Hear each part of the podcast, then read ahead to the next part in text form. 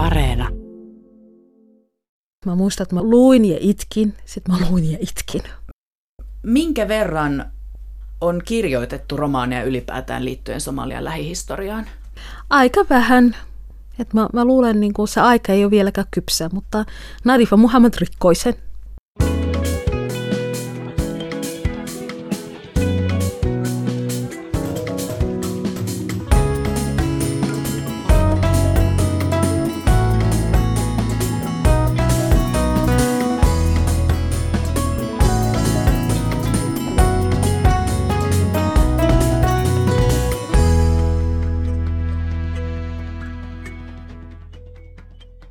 Vain väkivaltainen maa voi ansaita väkivaltaisen sateen. Se ei täplitä vahamaisia lehtiä, vaan myllertää maan kuin tykistö, tuhoten teitä muutamassa tunnissa. Joskus virta pyyhkäisee mukaansa lapsia, ja heidän ruumiinsa löytyvät kilometrien päästä hukkuneiden lehmien ja runneltujen polkupyörien vierestä. Äärimmäisestä kuivuudesta äärimmäiseen vedenpaisumukseen. Somaleilla on näköjään odotettavissa pelkkiä katastrofeja. Tämä maisemakuvaus tiivistää tunnelmat Nadifa Mohamedin romaanissa Kadotettujen hedelmätarha. Romaani kertoo Somalian sortumisesta sisällissotaan 1980-luvun lopussa 3 eri-ikäisen naisen näkökulmasta. Tapahtumat sijoittuvat Hargeisan kaupunkiin Pohjois-Somaliaan, josta kirjailija Nadifa Mohamed on itsekin kotoisin. Romaani ilmestyi ensi kerran englanniksi vuonna 2013 nimellä The Orchard of Lost Souls ja seuraavana vuonna Heli Naskin suomennoksena. 6 kirjaa Afrikasta -sarjaan romaanin valitsi luettavaksi kirjailija Nura Farah. Kun mä luin eka kerta tämän hänen kirjansa, niin se on vahva teos. Siinä on aika paljon kipeitä asioita, mutta se myös kertoo ne syyt, minkä takia somalialaiset on niin kuin joutuneet jättämään oma kotimaansa. Se teki muun suuren vaikutuksen, koska mä tunnistan näitä ympäristöjäkin ja siinä on osittainkin myös munkin niin kuin perhetausta. Mun isä on sieltä niin kuin Etelä-Somaliasta ja äiti on sieltä pohjoisesta. Et mä oon kuullut näistä tarinoista aika paljon ja mä tunnistin niitä ympäristöjä. Sitten se on niin kuin pakolaisten tarina, se on selviytymistarina ja siinä on jonkun verran sitä toivokkuuttakin, mutta se on myös hyvinkin sellainen niin kuin vahva tarina, että joka vie mukanansa ja sä haluat tietää, että tuleeko nämä ihmiset selviytymään. Nadifa Mohamedin romaani oli minulle sillä tavalla silmiä avaava, että ei kauheasti ole ikään kuin sisäpuolelta sieltä Somaliasta tällaista kokemuksellista, vaikka nämä ovatkin fiktiivisiä hahmoja, mutta tässä tuli minusta tosi hyvin kerrotuksi se, että mitä tällainen tilanne on yksilön kannalta tarkoittaa, että koko yhteiskunta ympäriltä romahtaa ja mitä siellä Somaliassa on tapahtunut. Ja todella monet lähtivät pakoon ja ehtivät lähteä pakoon sieltä Hargeisasta ennen kuin siellä alkoi se pahin rytinä. Tässä romaanissa kuvataan, miten linnutkin pakenevat sieltä Hargeisasta, mutta nämä romaanin naiset jäävät sinne jumiin eri syistä kukin. Yksi päähenkilö on yksinäinen vanha rouva Kausar, joka makaa liikuntakyvyttömäksi pahoinpideltynä omassa sängyssään kauniin hedelmätarhansa ympäröimänä, johon tämä kirjan nimikin viittaa. Ja sitten on sotilas Filsan, joka on paikalla tappamassa. Ja 3. päähenkilö on vielä lapsi, kadulla elävä Deko, joka on luisumassa ihmiskaupan uhriksi. No, naisnäkökulma on sinänsä tärkeitä, koska heidän äänensä ei ole kuultu aikaisemmin. Et tuo Kousarin tarina on sinänsä mulle tuttu, koska mä oon kuullut niin kuin meidän perheenjäseniltä tai sukulaiselta, että miten ihmisiä on jätetty sinne yksin asumaan, koska ei voitu kantaa. Et mä tiedän semmoisia mun suvustakin naisia, jotka ensinnäkin jotkut eivät halunneet lähteä, tai sitten ne on liian vanhoja lähtemään pois siihen pakotielle, koska sekin olisi niin kuin vaatinut sitä, että sun täytyy olla niin vahva, että jaksaa kävellä. Ja toiseksi niin kuin heillä koti on koti, että ne on tullut siihen tulokseen, että me ei niin kuin haluta lähteä mihinkään. Ja sitten ne joutuu niin kuin hätistämään niitä omia sukulaisia, että teidän pitää lähteä. Niin mä tiedän mun suvusta yhden semmoisen naisen, joka on kokenut vähän samanlaisen kohtelun kuin Kousar ja on makannut vaan siellä ja ne sotilat tuli ja ryösti hänen asunnossa. Ja Filsanin musta oli tosi mielenkiintoinen päähenkilö, koska hän joutuu tekemään niitä vaikeita valintoja selviytyekseen. Hänkin on myös selviytyjä omalla tavallaan, että vaikka ihmiset, mä voisin kuvitella, että tässä on pahaa ja hyvää vastaan, mutta toisaalta sitä ymmärtää, että minkä takia ihminen turvautuu väkivaltaan, koska hänen pitää suojella itsensä, ja hän on osa tätä raakalaista diktatuuriakin, että hän joutuu tekemään aika pahojakin asioita.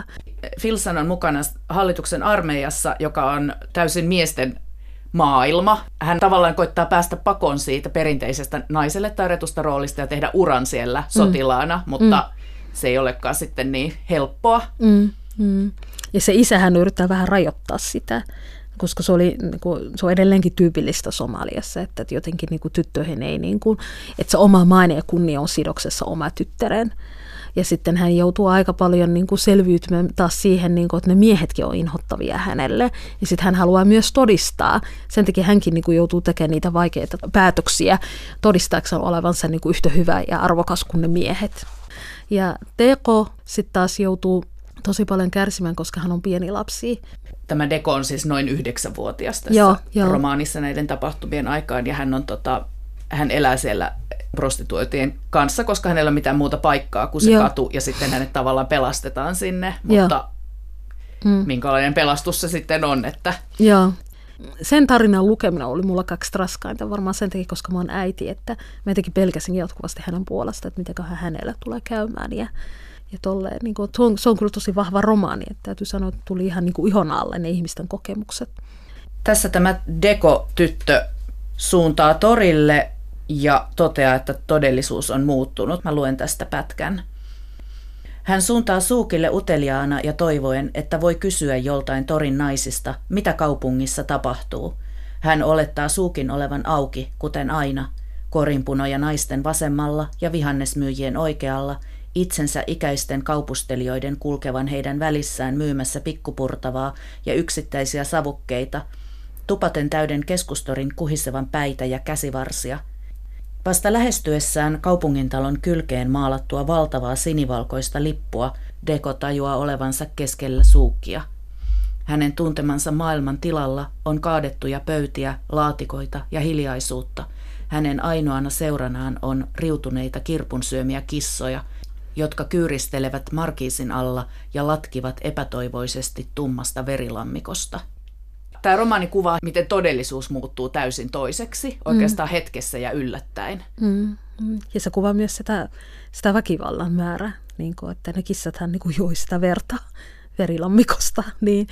Ja mä oon kuullut myös sitäkin, että koiristakin on tullut niin ahneita. Kato, kun se kaupunkihan, se oli niin nopeasti kaikki tapahtunut, että ihmiset ei ehtineet edes tajua. Koiristakin on tullut niin uteliaita, että ne on maistanut ihmisen lihaa. Että ne on ruvennut tulemaan, että jos sä oot vähänkin semmoisen heikon näköinen, että sä hoipartelet, niin että ne tulee vielä tunnustelemaan, että oot sä elossa, vaat sä härintuskin elossa, että kaadutko sä kohta, että ne voi syödä sun lihaa. Että se oli kyllä aikamoista, mutta toikin kuvaa sitä, että minkälaista se oli. Kyllä mulla tuli itselleni kylmät väreet, mutta se on todellisuutta. Ja tässä kuvataan paljon niitä ruumiskasoja, kun ei niitä kukaan ehdi haudata siellä. Ei, joo. Ja mä oon kuullut siitä tosi paljon tarinoita, että muun muassa täällä Suomessakin asuu ihmisiä, jotka muistaa näitä tapahtumia. Miten, kun sä oot sieltä lähtöisin ja sitten näistä tapahtumista on niin vähän aikaa, niin miltä sinusta tuntuu lukea tämmöisiä ja miettiä näitä tapahtumia itsestäsi? Kyllä se oli rankaa, mutta mä luin sen läpi. Mä muistan, että mä luin ja itkin, sitten mä luin ja itkin. Se on pakko lukea läpi. Siitä kerrotaan siitä maailmassa, missä ihmiset ovat olleet vastakkainasettelu klaanien välillä. Ja musta tuntuu edelleenkin, vaikka siitä sodasta on jonkun verran aikaa, mutta siitä ei ole riittävästi ehkä aikaa kummiskään. Me ei olla vieläkään valmiit käymään niitä traumoja läpi, ja se on hyvin vaikea. Meidän pitää käydä nämä traumat läpi, jotta pystytään vielä uudelleen rakentamaan jotakin semmoista, mikä on varmempi, ja sitten me ei sorruttaisi niihin samoihin virheisiin. Mutta siellä on sellaisiakin ihmisiä, jotka esimerkiksi ei halua uskoa, että oliko näin nämä asiat, onkohan ne pommitukset edes totta, ja onkohan se armeija edes käynyt siellä. Ja liotellaanko tässä? Voin kuvitella, että monelle se synnyttäisi tommonen mielikuva. Tai vastareaktio ehkä on parempi sana. Mutta mä en usko, että mitään liioittelua on tapahtunut. Päinvastoin tämä on, niin kuin, se on se totuuden kuva. Minkä verran on kirjoitettu romaaneja ylipäätään liittyen Somalian lähihistoriaan? Aika vähän. Et mä luulen, niin kuin se aika ei ole vieläkään kypsä, mutta Nadifa Mohamed rikkoi sen. Ja rikkoi sen niin hienosti mun mielestä. Että näistä on vaan pakko puhua, vaikka se tuntuu epämukavalta. Sä opit tietämään, minkä takia somalialaiset on lähteneet karkuun, pakoon omasta kotimaasta. Et se ei ollut, se valinta ei ollut helppoa. Et kyllä siinä on niin kuin omat syynsä ja ne syyt löytyy tuolta kirjasta. Et se avaa sen, silmiä avaava teos. Se on se sorto ja ei ole sananvapautta ja se väkivallan määrä on niin paha. Niin, että sieltä on lähdettävä. Sieltä on vaan lähdettävä. Sen todella ymmärtää, kun lukee tämän romaanin, että ei tämmöisissä olosuhteissa pysty elämään. Mm. Mutta kyllä ihmiset on niin vahvoja siellä, kun on pystynyt selviytymään ja jatkamaan omaa elämänsä. Että Hargeisahan on hyvin erilainen tänä päivänä.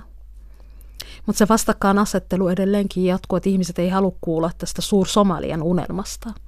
Enää ikinä niin, että niin jos se unelman hinta oli tämä, että se Hargeisa kaupunki niin kuin tuhottiin täydellisesti. Hargeisan lisäksi muitakin kaupunkeja on myös tuhottu, mutta ehkä Hargeisa on pahiten, niin kuin, koska siellä oli ne sissijoukkueet, jotka siellä piileskeli ja ihmiset oli tyytymättömiä siihen, mitä hallitus teki. Mm. Se oli hyvin diktatorinen ja raakalainen, että se halusi pitää niin kuin nyrkillä ihmiset ojennuksessa ja uskomaan siihen unelmaan, joka ei heille niin kuin ehkä itse asiassa ollut unelmaa. Onko siellä Hargeisassa nyt rauhallista? On. Siellä ei ollut monen vuoteen niin kuin sotaa ja ne on joutunut rakentamaan ihan alusta loppuun uudelleen omaa valtioa ja omaa hallintoa. Siellä on demokraattiset vaalit, on toimiva parlamentaarinen puolueet ja sitten kauppa käy. Ja ihmiset käy siellä lomailemassa tosi paljon ja sitten siellä on kirjafestivaali, missä minäkin olen ollut vieraana. Että se on hyvin rauhallinen ja ihmiset uskoo siihen, että ne pystyy rakentamaan omaa valtiota. Ja musta se on niin kuin ehkä ainut keino, että niillä on mennyt luottamus siihen Suur-Somalian unelmaan. Joo. Se on hyvin niin kuin surullista. Eli puhutaanko nyt Somalimaasta? Somalimaasta, joo. Niin, että he eivät halua kuulla siihen Suur-Somaliaan. Se Suur-Somalia on tuolla etelässä. Minkälaiset oli kirjamessut Hargeisassa? No oli tosi mielenkiintoiset. Mä näin Nurdin Farah, mä oon hänen faninsa, ja hän oli hyvin suora, niin kuin aina on ollut, että puhuu tasa-arvon puolesta ja puhuu nais- ja miesasetelmasta, joka on hänen mielestä todella surullista, että ei menty kauheasti eteenpäin, päinvastoin on menty aika paljon taaksepäin, että ennenhän Somaliassa naiset ei käyttänyt niin näkyvästi huivia esimerkiksi, ja naiset oli armeijassa, mutta tänä päivänä naiset peittää itsensä, mutta sekin on semmoinen eräänlainen reaktio siitä, että kun se sota tapahtui, niin ihmiset alkoi ajatella, että onkohan se Jumalan kosto meille, että kun me ollaan oltu niin huonoja muslimeita, niin ne on niin kuin heittäytynyt siihen uskonnon niin kuin turvaan, että se on jotenkin silleen niin kuin myös ymmärrettävää. Plus niin kuin naisten niin kuin poliittinen osallistuminen, siihen yhteiskuntaan kehittäminenkin on mennyt paljon taaksepäin. Et monihän ei edes tiedä sitä, että silloin ennen kuin ne sodat oli ja ennen kuin oli näin niin kuin diktatuurinen valtio, niin keskiverto somalialainen puhui monta eri kieltä. Et on ollut näin, jotka osasi italia, sitten toiset osasi tosi hyvä englanti ja sitten sit ihmiset oli paljon toivakkaampina. Naiset osallistuivat työelämään näkyvämmin ja sitten puhuttiin näistä silpomisen vastaankin kampanjoitiin. Meillä oli paljon naislääkäreitäkin, jotka kampanjoivat sitä vastaan. Mutta sitten kun se sota alkoi, niin tietenkin hän jouduttiin kaikki aloittamaan ihan niin kuin uudelleen. Ja Somaliahan on hyvin nuori valtio. Että meillä on vielä paljon potentiaalia, mitä me voidaan saavuttaa. Et mä ainakin itse olisin tosi toivakkaana sen suhteen. Hmm.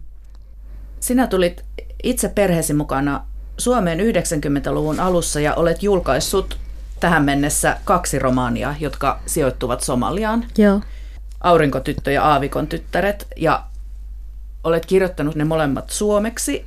Ja niin ikään Nadifa Mohamed lähti perheensä mukana Somaliasta jo lapsena ja on brittiläistynyt puolestaan. Niin missä määrin somalialainen kirjallisuus on kirjoitettu Somalian ulkopuolella ja missä määrin se on lähtöisin siellä nykyään elävien kynästä?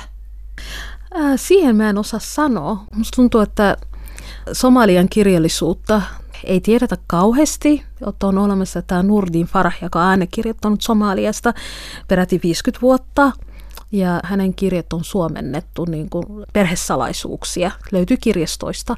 Mutta mä kuulin, että Mogadishossakin on järjestetty kirjafestivaalit, niin siellä oli semmoisia nuoria toivakkaita uusia kirjailijoita, jotka kirjoittaa niin kuin Somaliasta nimenomaan sieltä sisäpuolelta. Ja musta olisi ihana niin kuin lukea niitä niin kuin tarinoita ja kuulla, että mitä mieltä ne on tästä uudesta Somaliasta ja miten toivakkaita ne on. Et siellä on paljon semmoista, että Somaliastahan kirjoitetaan aina niin kuin yksipuolisesti, vaikka tämä Nadifan tarina on hyvinkin tärkeä, mutta ei saa unohtaa, että myös siellä on ne ihmiset, jotka elää siellä ikään kuin normaali elämä ja yrittää tehdä niitä normaalia asioita, mitä mekin täällä tehdään. Eli käyvät töissä, avaavat kauppaa, vaikka on tällainen niin rankoja asioita takana, niin silti ne haluavat uskoa, että huominen on vaikka parempi kuin tänään ja että tulevaisuus voi olla niin kuin hyvä ja valoisa. Millä kielellä siellä kirjoitetaan? Somalian kielellä. Joo. Pääosin niin. Kirjafestivaaleilla se oli tosi hyvä nähdä, että siellä oli paljon kävijöitä, että ihmiset on kiinnostuneita kirjallisuudesta, mutta tosin niin kuin siellä oli enemmän miehiä kuin naisia. Niin senkin mä panin merkille, että edelleenkin meillä on tämä tasa-arvokysymys on niin kuin vähän jäljessä ja luku- ja kirjoitustaidottomuus on yleisempi naisessa kuin miehessä. Mutta kirjallisuus ei sinänsä, niin kun somalian kielihän on niin nuori, että sen takia meillä ei ole niin paljon tarinoita. Tietenkin suullisia tarinoita on paljon, että vanhemmathan kertoo omilla lapsellaan, että äidillä on tapana kertoa sitä, että millaista on kun elää aavikolla. Mäkin olen kuullut mun äidiltä tosi paljon, että millaista oli siellä niin kuin elää siellä aavikolla, koska mun äiti on sieltä kotoisin. Mutta sellaista niin kuin tarina ja romaani, niin se on niin kuin vähän harvinaista. Oletko kirjoittamassa itse vielä Somaliasta jotain? Kyllä, mulla on työn alle yksi kolmas kirjaa, niin kuin mitä me yritän työstää. Niin. Mikä oli se sellainen aikakausi tai tarina, joka Somaliasta pitää vielä kertoa? Kyllä se on niin kuin tuo 80-luvun-90-luvun kausi. Eli juuri tämä aikakausi, jota tämä Nadifa Mohamedin kirjakin käsittelee. Mitä asioita siitä pitäisi vielä tuoda esille? Nadifa toi sen aika hyvin kattavasti, mutta mun mielestä pitää mennä vielä syvempi, että mitä on tapahtunut, milloin ja mitä, ja just sitä niin kuin historian kautta purkaa niitä ihmisten niin kuin traumoja. Mutta mitä eniten niin kuin ehkä somalialaiset kaipaa on se, niin kuin, että se olisi jotenkin semmoinen teatteriesitys, ja sitten se menisi niin kuin ehkä paremmin perille, ja nimenomaan, niin kuin, että sitä esittäisi niin kuin somalialaisia.